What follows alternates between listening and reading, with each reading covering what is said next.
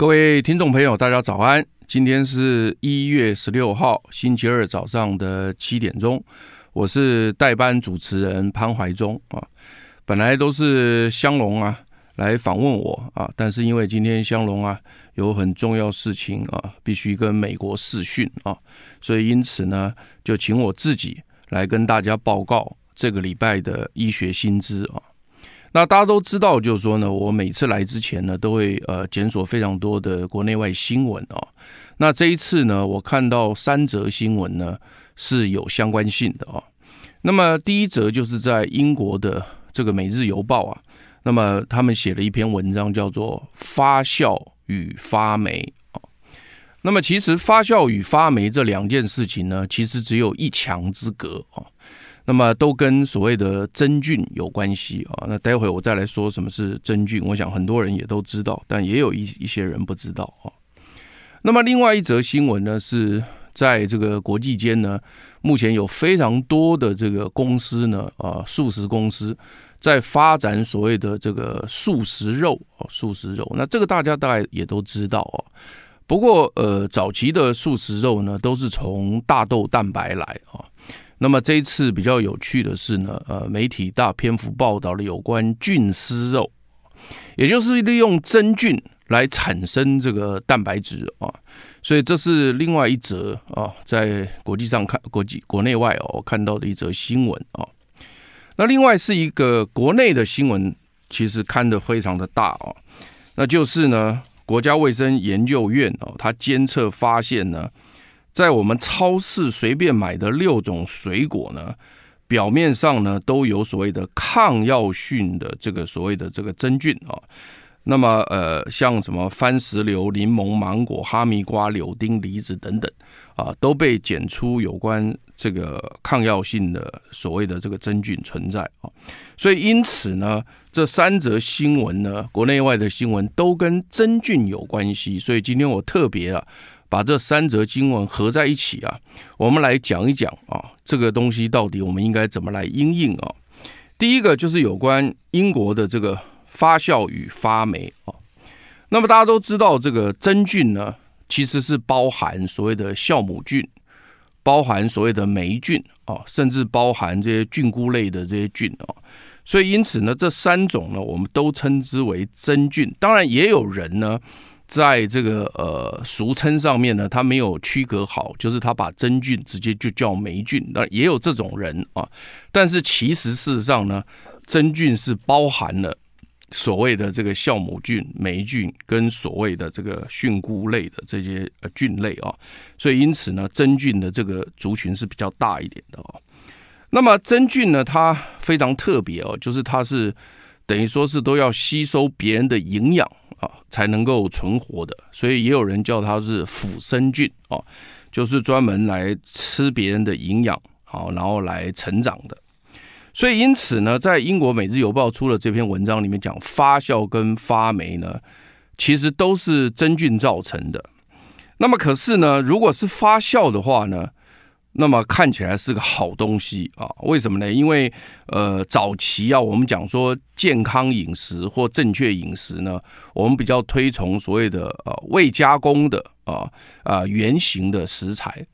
可是这几年呢，我们也发现说呢，很多发酵食物其实也非常的有营养啊，比如说像日本的纳豆味增、韩国的泡菜，或者是像。大家讲说希腊啦，或者是什么保加利亚或者高加索山区这种很多地起源的这个酸奶、优格等等的这些发酵食物呢，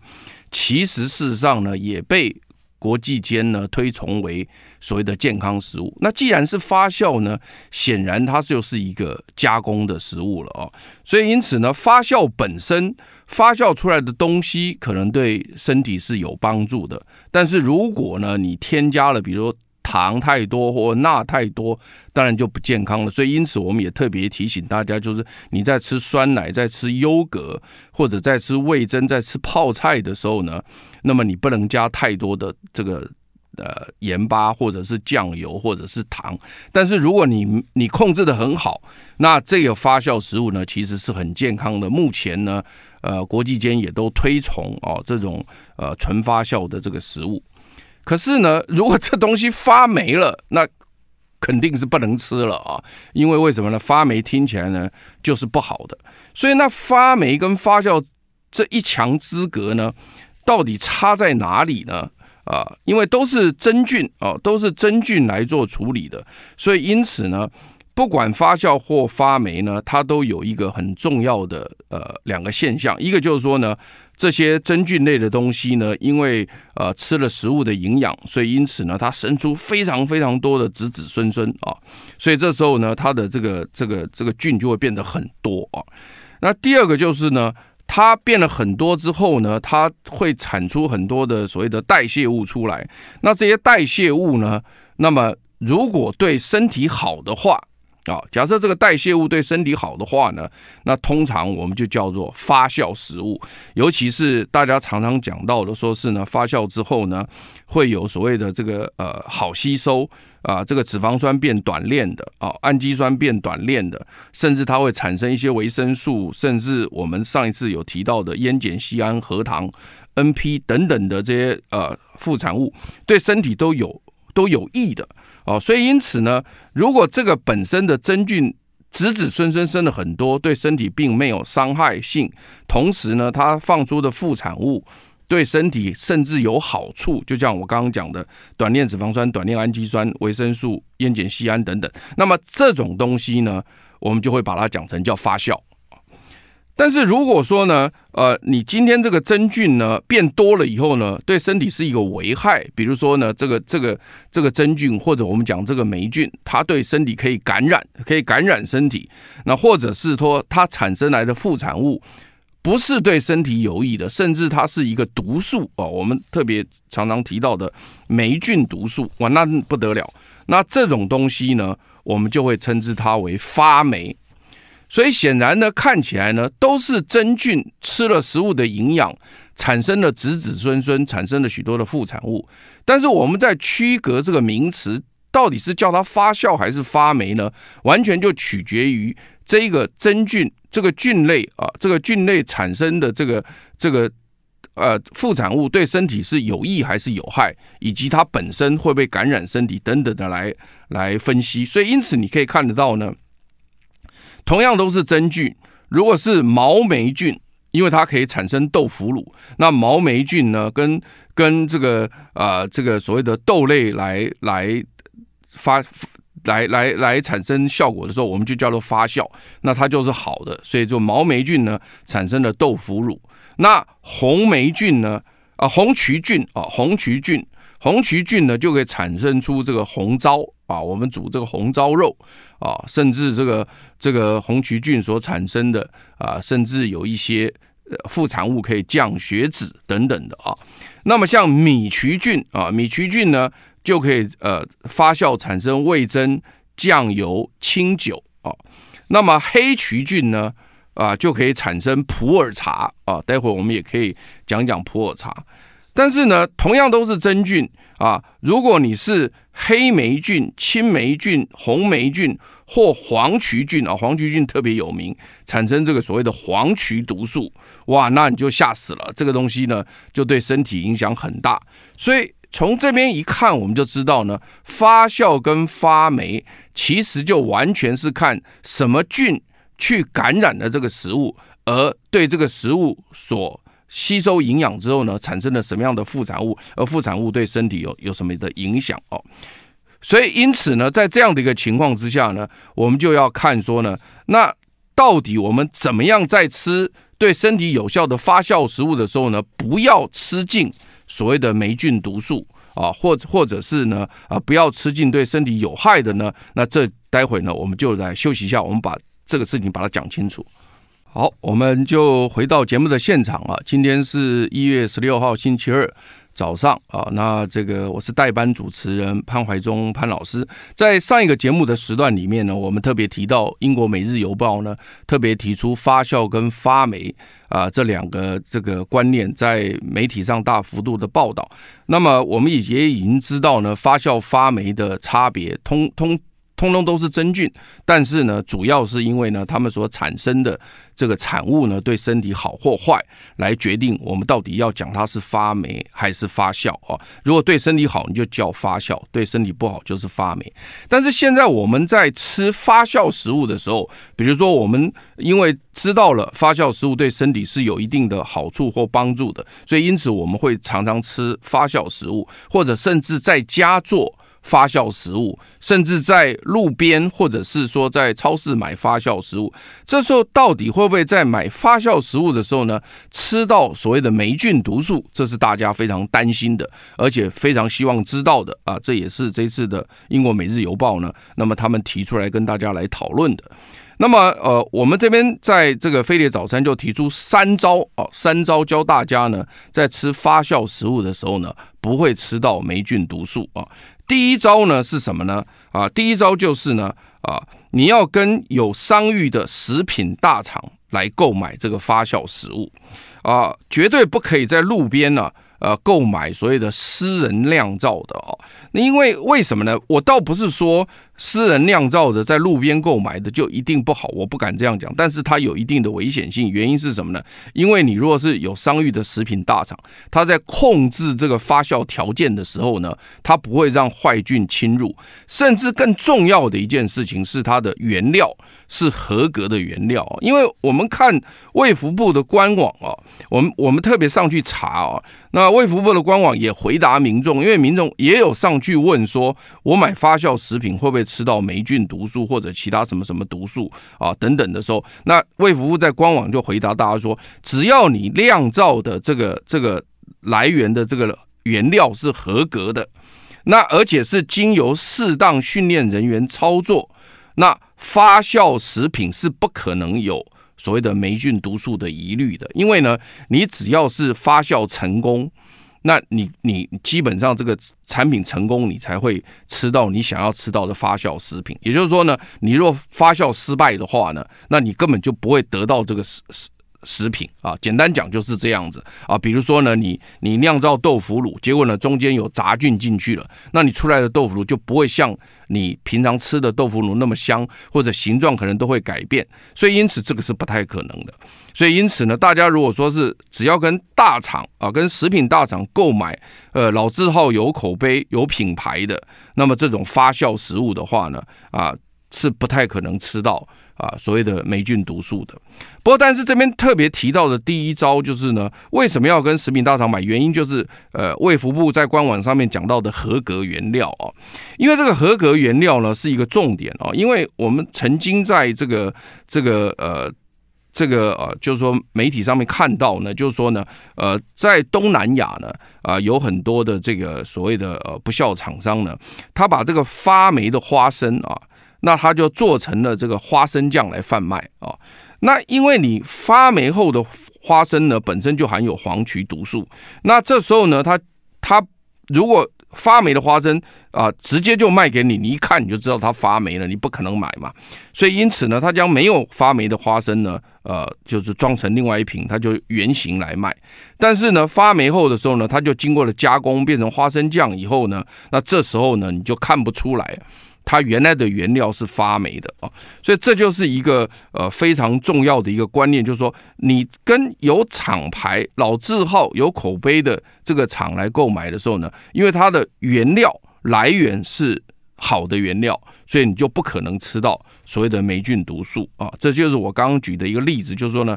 东南亚有一些不肖厂商把发霉的花生呢制成花生酱来贩卖，所以因此大家在买这种花生酱的时候，你就要特别小心。这是这是举这个例子，就是说呢，他用这个所谓的呃不合格的原料。另外，我我曾经在媒体上也看到，就是上海市的这个这个超这个市场啊，传统市场。也被那个卫生单位检出，就是有一些不孝的厂商呢，把发霉后的馒头啊，大家都知道那个白馒头发霉之后呢，就会有黑点，那你就不好卖啊，事实上也不能卖了啦，这个东西都应该要丢掉了。结果他们就是用这个二氧化硫啊，这个用这个二氧化硫蒸汽除色啊，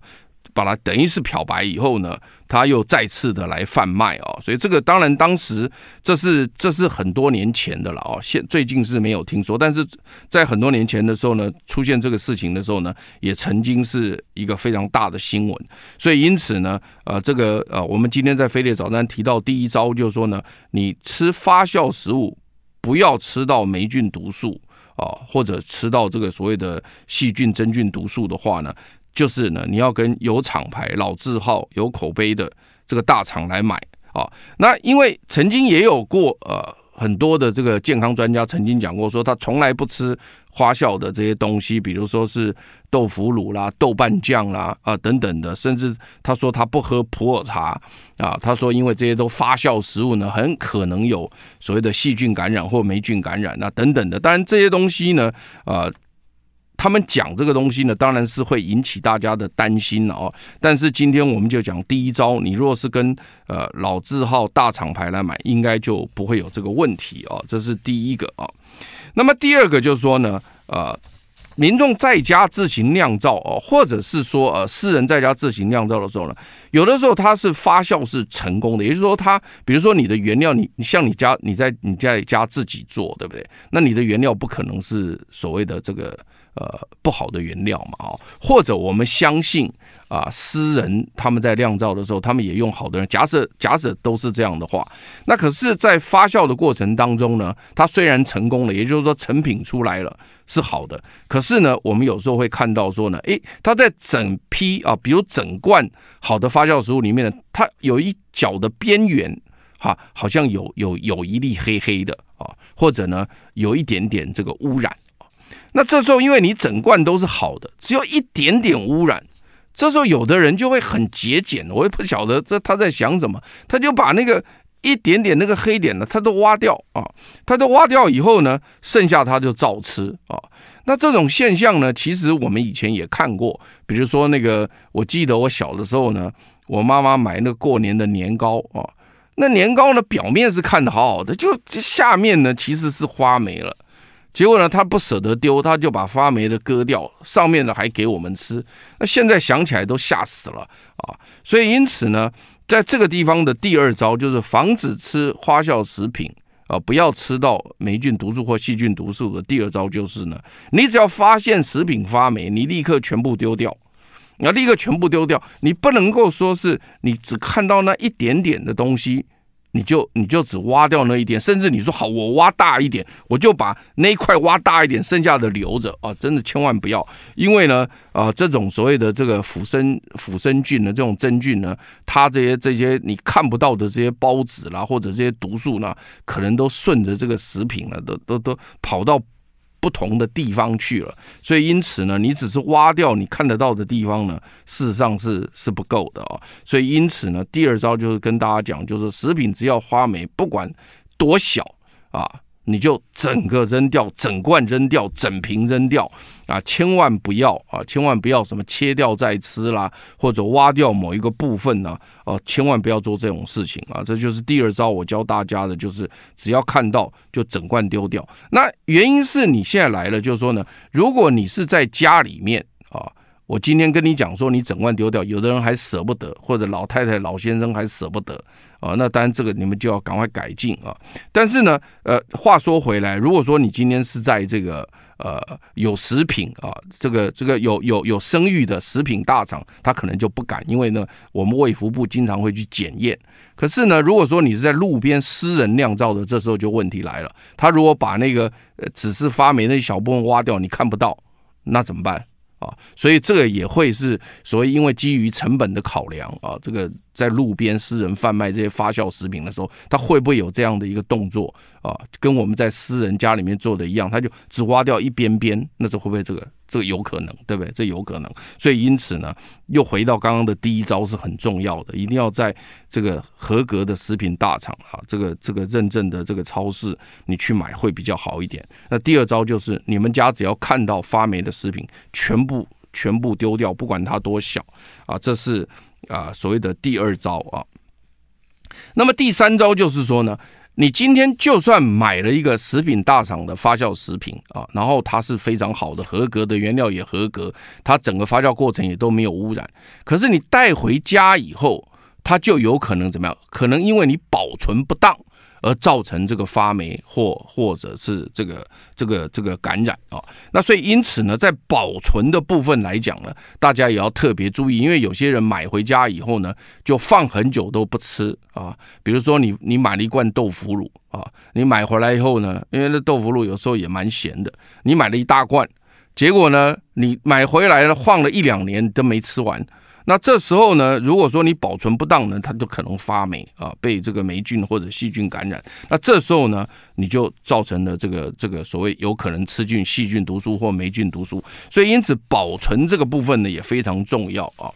那我特别举一个例子呢，就是当时呢，因为有有一些健康专家特别提到说普洱茶是发酵的这个茶啊，后发酵茶，所以因此他们说呢，他们从来不吃。这个普洱茶，因为它里面有什么黄曲毒素什么的，哎呀，这一出来啊，就吓死很多人。那像我自己呢，平常也在家里面喝普洱茶，一被他讲啊，我也吓到了。我在想说，哇塞，这个不得了啊，这个吃下去，这个这个致癌啊。所以呢，我也我也怕得个要死。就后来呢，我就赶快上网啊，去查这全世界有没有研究这个这个普洱茶到底这个发酵过程当中会不会有这个。所谓的这个这个黄曲毒素的产生啊，那因为我刚刚一开头的时候就跟大家讲说，普洱茶是用黑霉菌做的啊，呃黑曲菌啊，黑曲菌做的。那你用黑曲菌是发酵，那黄曲毒素是黄曲菌，其实的两个两个菌不一样啊。那结果后来我查了很久呢，就查到了台湾大学食品科学研究所的一篇硕士论文啊。那这篇硕士论文是当时那个卫生署啊，可能那时候还叫卫生署，就委托台湾大学食品科学研究所去检测，就是呢普洱茶这个整个发酵过程里面有没有可能产生黄曲毒素。结果我把整篇论文都看完了，发现呢，你只要发酵得当啊，就是你这个普洱茶按照正确的工艺啊发酵得当，根本测不到黄曲毒素。根本没有啊，所以呢，这个这是第一件事情，也是要跟大家讲，就是说呢，有些有些人呢，他这个可能可能。我我不晓得他们当时到底有没有去检索这些资料，就讲出来说这个这个普洱茶含黄曲毒，这个我觉得这可能，我觉得他可能讲的太快了啊。那结果后来看了以后呢，发现是没有，所以这个这那这样的一个结果呢，也跟刚刚我讲的卫福部讲到，就是说你只要是发酵过程，它的原料合格。又是经过啊，这个有训练过的人员，在一个控制的环境下发酵的话呢，基本上应该不可能有杂菌或者其他坏菌的侵入，这个应该是确定的啊。所以这个大概看起来是没什么问题。不过呢，我因为当时检索检索很很彻底啊，那有发现，在广州市啊，广州市的一个那个就是那个传统市场啊，也有人在摆地摊啊卖这个这个普洱茶。然后呢，广州市的这个卫生单位，他们也去查这个，在这个市场卖的这普洱茶，找了一些样品回来测啊，结果发现呢，呃，在这个这个这个所谓的这种一般的这种传统市场地摊买的这种普洱茶呢，那么呃，当然它也都是茶饼了啊，那可能就是是不是他们呃以前买了放到家里面去保存，或者是他们买回来然后再摆地摊转卖，这都有可能哈。那但是呢，发现呢，大概有百分之二十几的在广州广州市这个地摊买的这个普洱茶呢，有测出黄曲毒素哦。那当然，这个测出来黄曲当然不是非常的高，但是它就超过那个啊卫生标准，就是说呢，你依规定不能够超过这个限量，它是有超过，所以而且还是有啊，还是有。所以因此，如果你把这两则新闻比较了以后，你就知道说，呃。正常的工艺发酵是不太可能产生黄曲毒素的，因为没有这个这个这个真菌在里面。完全发酵过程是黑曲菌，没有黄曲菌。那这黄曲菌哪里来的呢？那可能就是因为你后续买回来保存的问题。所以这又回到了呃这个所谓的呃刚刚我们讲的第三招，就是说在保你买回来的这个茶饼本来没有问题，但是呢你保存不当，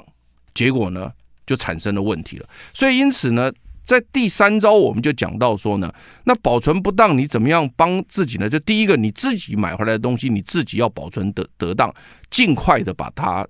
吃完或喝完。那如果说你今天你普洱茶饼你买回来，你说你要什么？放个十年二十年的哦，这个我跟你讲，你这就是要去请教一些专家，你要怎么放？你不要说自己放了，然后到时候在家里面变成啊被其他的这个杂菌所感染。那另外呢，如果你要跟别人买啊，人家私人收藏的。那这个是，比如说他自己买回来，然后放了十年、二十年，然后卖你非常非常贵的一块茶饼，你说啊、你要买回来，这个你就要非常小心啊。甚至我都建议啊，你都可以跟他讲好，说这个茶饼你要卖过没问题。如果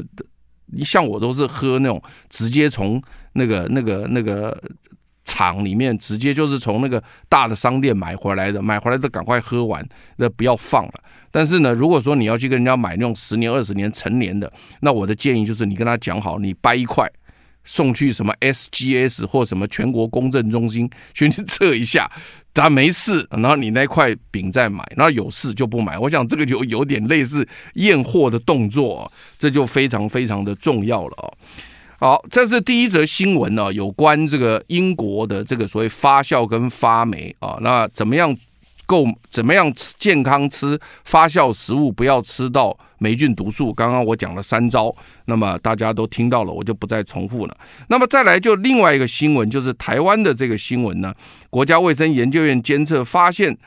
水果六种水果的表皮。竟然发现了有这个所谓的这个呃抗药性的这个真菌存在。那因为这种抗药性的真菌，或者我们讲说抗药性的这个霉菌啊，特别是像这个所谓的这个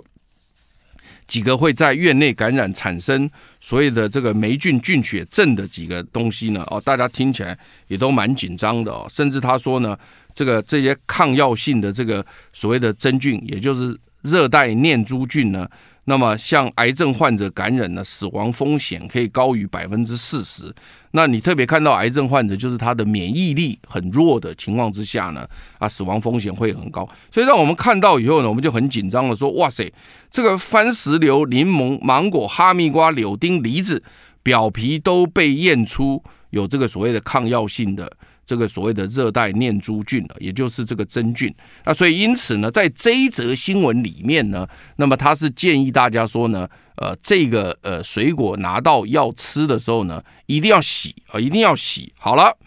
这就来了啊。你比如说，假使说你们家有柳丁啊，那柳丁你在吃之前你要切的时候，你会不会洗？啊，这个就是大家今天要注意的事情。如果你看了这则新闻，你在家里面你知道要洗，好，那没问题。可是我们不知道说今天去了这个，比如说是餐厅啊，或者去呃，你记不记得我们去那个餐厅吃完，那人家就拿一盘这个柳丁上。上来对不对？拿一盘柳丁上来，然后呢，柳丁呢，就是呢，就切好了放在那，而且呢，那个皮也没剥，就大家互相在一起。那如果假设说那一盘柳丁本身那个皮都没洗的话，那那个皮碰到肉，肉碰到皮，那我们在吃那个肉。所以因此，其实我每次出去这个餐厅吃后面的水果的时候呢，我其实都有点怕怕的哦，我都有点怕怕的啊，因为它那个那个那个水果是不是每颗帮你洗得很干净？然后切了以后才一起放进盘子里来。然后另外像这个哈密瓜也是一样，在在这次的啊，他也有讲这哈密瓜等等的啊。所以因此呢，啊这一则新闻告诉大家说呢，啊吃水果要先洗皮啊。那如果说好，我们现在又回到这一则新闻来，就水果里面有的水果是可以吃皮的啊，可以吃皮的，有些水果是不吃皮。不吃皮的，比如说我举例子，柳丁皮大概 我想是没有人吃了哈。那但是呢，如果说你柳丁皮去煮菜就好。我记得以前我跟詹姆斯做那个那个做菜节目的时候，他们有时候会把那个柳丁皮拿那个那个那个戳刀戳一点屑屑在那个。在那个、那个、那个食、那个食、那个、那个菜上面，就增增加它的那个、那个、那个口感，跟它的那个、那个好好看的面相。所以那个要要搓成那个屑的皮进去那个食、那个那个菜里面的时候，可能都要洗干净。但是平常你吃柳丁的时候呢，那有的时候你如果没洗的话呢，你切开之后呢，你的手就会沾到那个肉。所以因此呢，这个就是啊会有一些危险性。那我们。再待会再休息一下，回来我们再把这个部分再讲一下，让大家知道怎么样健康吃水果。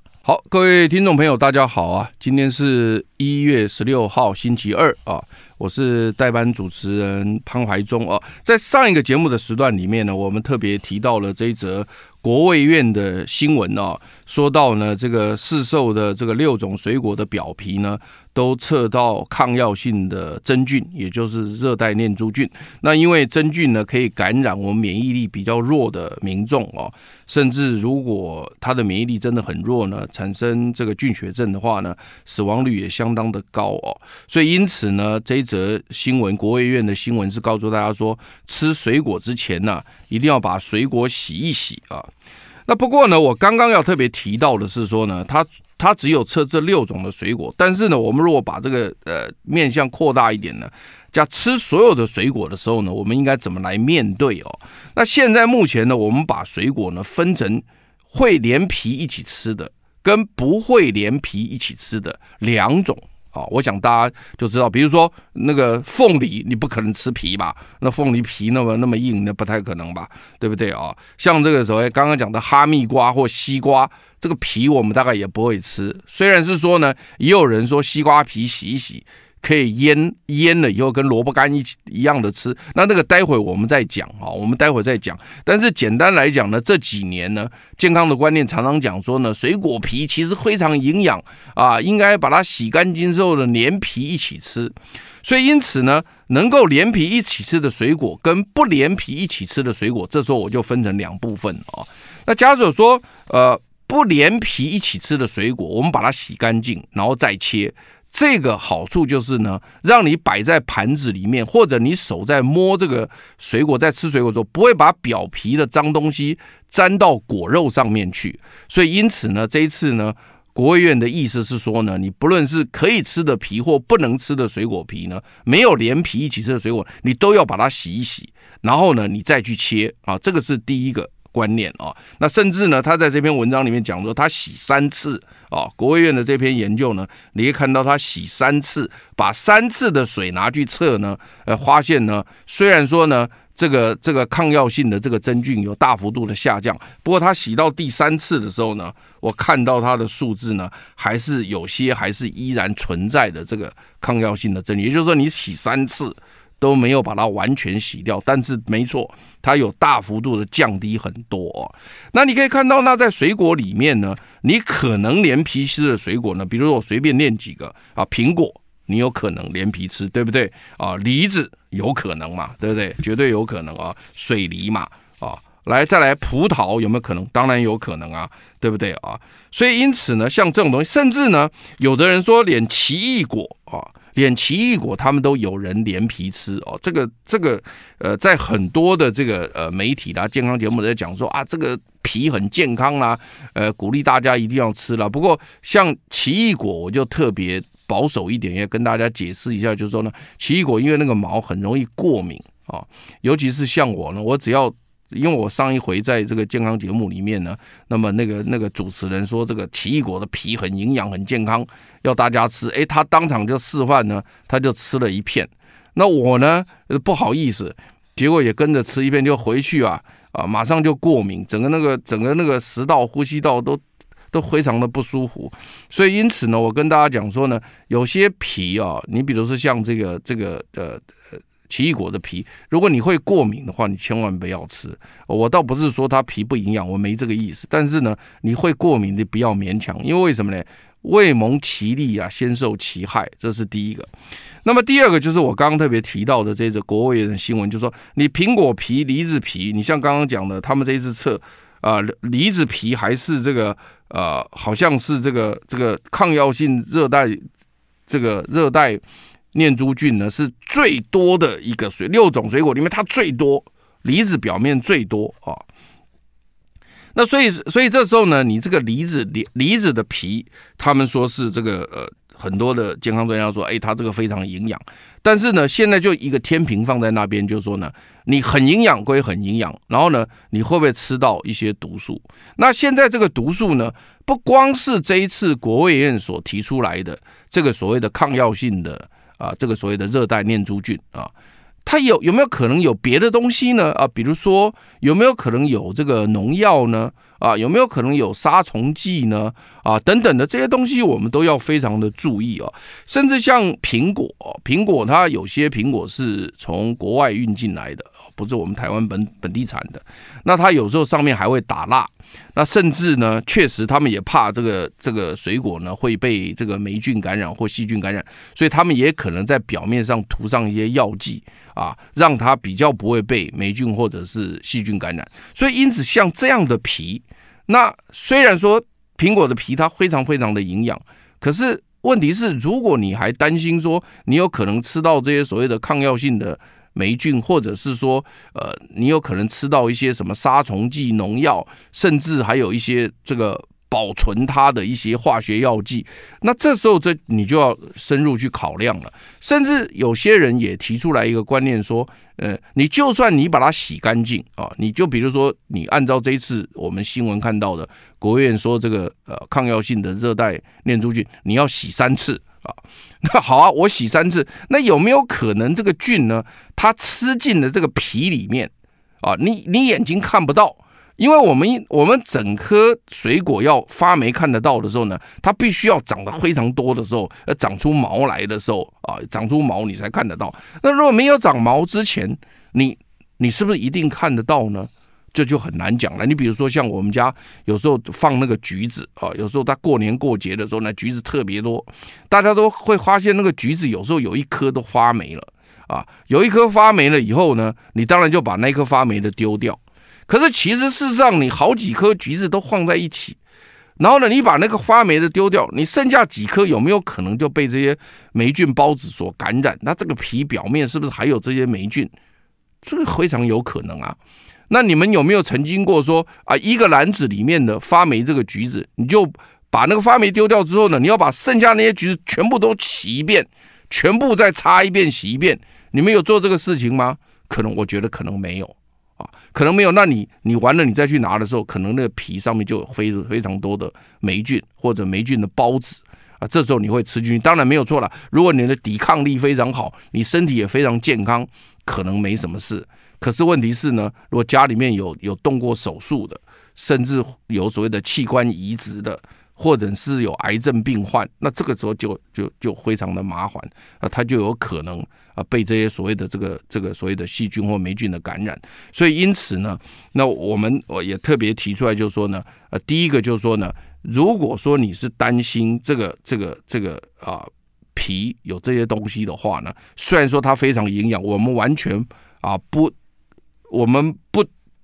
不反对说这些水果皮非常的营养，但是如果你在担心这个情况的之下呢，我的建议大家还是把皮削掉啊，把皮削掉。所以因此呢，现在也有人讲说呢，啊，如果说你是进口的苹果。或进口的水梨啊，因为它漂洋过海过来时间比较长，那这个东西除了清洗之外呢，就像这次新闻讲清洗之外，你可能还是把皮削掉再来吃啊。那问题是呢，你在洗了之后再开始削皮，因为避免你摸那个皮又沾到果肉，所以你把它洗干净以后，当然我们不敢讲说你百分之百一定都洗得干净，但是你至少你努力洗了嘛。洗完之后呢，你把皮削掉。然后手也洗过了，然后再来吃，这就安心很多啊。虽然说呢，我们丧失了一些皮的营养，但是呢，我们至少呢不会得到一些所谓的害处啊，不会不会不会有一些害处。这是我第一个跟大家建议的。那当然也有人讲说呢，呃，我们本土产的啊，比如我们本土产的，比如说我们梨山的这个这个水梨，梨山的苹果。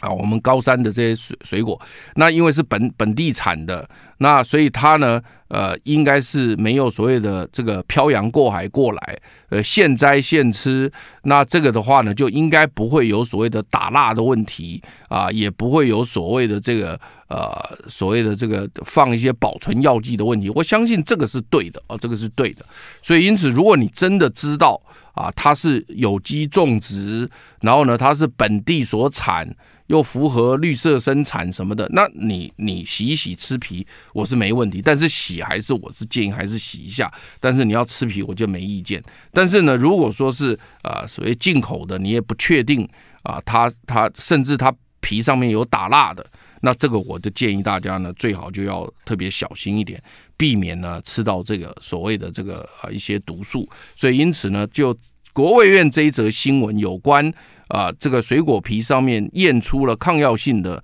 热带念珠菌。那么建议大家清洗果皮，这个我完全同意。之外呢，我今天又增加了一则，就是说呢，呃，希望大家对于这个呃皮，如果说是呢有担心的话呢，或者是你本身抵抗力有问题的，这个皮还是直接削掉啊，不要不要不要因为觉得这个皮很营养，就一定把皮吃掉，这个要非常小心啊。我觉得这个是提醒大家的。另外就是我刚刚特别提到的，就是整篮水果里面如果有一粒发霉。你把发霉那粒拿掉之外呢，你剩下的所有的这个水果，通通要全部清洗一遍，而且呢，要全部再擦拭一遍。这这一点，希望大家以后一定要做到，千万不要只是把那颗发霉的丢掉，剩下的通通